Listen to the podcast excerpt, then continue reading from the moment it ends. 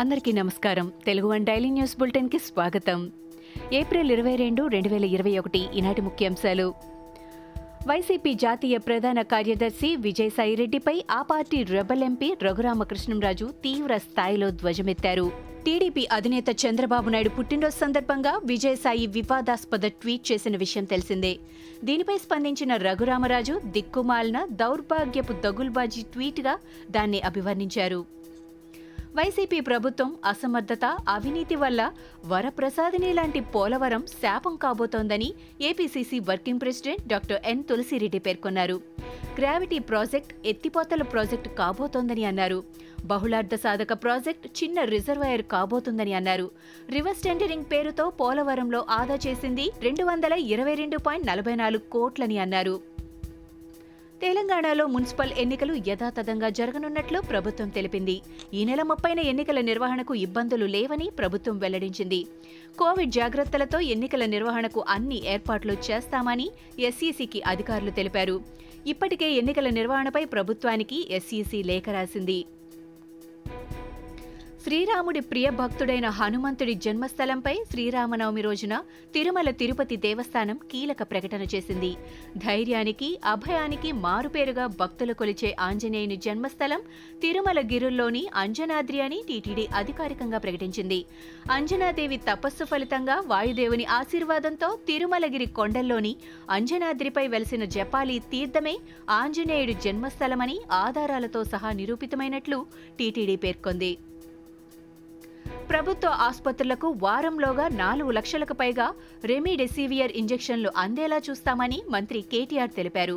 బుధవారం రెమిడెసివియర్ ఉత్పత్తిదారులతో మంత్రి కేటీఆర్ చర్చలు జరిపారు. సీఎం ఆదేశాల మేరకు ఉత్పత్తిదారులతో చర్చించినట్లు మంత్రి తెలిపారు. వైఎస్ సోకి శ్వాస తీసుకోవడంలో ఇబ్బందులు తలెత్తుతున్న వారికి వైద్యులు ఆక్సిజన్తో పాటు రెమిడెసివియర్ ఇంజెక్షన్లను ఇస్తున్నారు. రాష్ట్రంలో కోవిడ్ వ్యాక్సిన్ల కొరత లేదన్నారు ఆరోగ్య శాఖ మంత్రి ఈటల రాజేందర్. ఆక్సిజన్ కొరత లేకుండా చూడాల్సిన బాధ్యత కేంద్రానిదే అని అన్నారు. రెమిడెసివిర్ ఇంజెక్షన్ ప్రభుత్వ హాస్పిటల్లో అందుబాటులో ఉందని అన్నారు. డాక్టర్లు ఆక్సిజన్ని వృధా చేయవద్దని పొదుపుగా వాడాలని అన్నారు.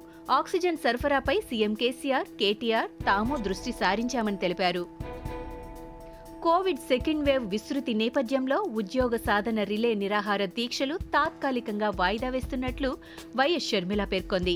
నూతన తెలంగాణ రాష్ట్రంలో కొలువులు వస్తాయని ఎంతో ఆశతో ఎదురుచూసిన యువత గత ఆరేళ్ళ కాలంలో పాలకులు కొలువులు ఇవ్వక నిర్లక్ష్యంగా వ్యవహరించడంతో ప్రాణాలు తీసుకుంటుంటే ఆవేదన కలుగుతుందని ఆమె తెలిపారు.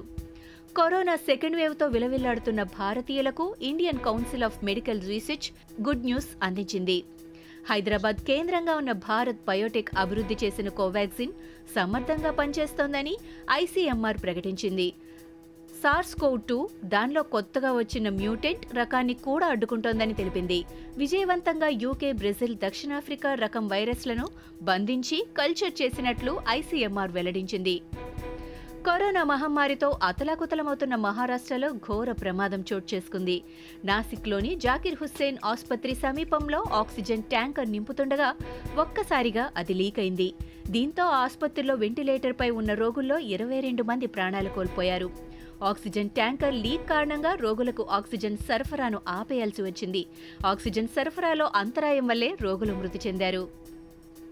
కరోనా వల్ల యావత్ దేశం తీవ్ర ఇబ్బందులను ఎదుర్కొంటున్న తరుణంలో కూడా విపక్షాల సలహాలను కేంద్ర ప్రభుత్వం స్వీకరించడం లేదని కాంగ్రెస్ నాయకురాలు ప్రియాంక గాంధీ మండిపడ్డారు.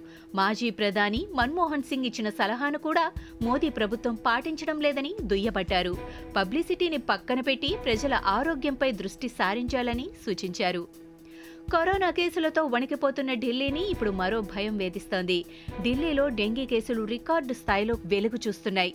గత వారం రోజుల్లో కొత్తగా నలుగురు వ్యక్తులు డెంగ్యూ బారిన పడ్డారు. దీంతో ఏడాది ఇప్పటి వరకు నమోదైన మొత్తం కేసుల సంఖ్య పదమూడుకు పెరిగింది. ఇదే సమయంలో రెండు వేల పద్దెనిమిదిలో ఢిల్లీలో పన్నెండు మంది డెంగ్యూ బారిన పడ్డారు. ఇతర రాష్ట్రాల నుంచి వచ్చిన ఇరవై రెండు మంది నగరంలో డెంగ్యూకు చికిత్స పొందుతున్నట్లు అధికారులు తెలిపారు. ఇవి ఈనాటి ముఖ్యాంశాలు. మరికొన్ని ముఖ్యాంశాలతో మళ్ళీ రేపు కలుద్దాం. ఈ షోని క్రమం తప్పకుండా వినాలనుకుంటే మీరు ఈ షో వింటున్న ప్లాట్ఫామ్లో కానీ లేదా Google podcast Apple podcast Gaana మరియు ఏ ఇతర పాడ్కాస్ట్ యాప్లోనైనా సెర్చ్ చేసి సబ్స్క్రైబ్ అవ్వండి. కొత్త ఎపిసోడ్ వచ్చినప్పుడు మీకు అప్డేట్ వస్తుంది. అంతవరకు సెలవు. నమస్కారం.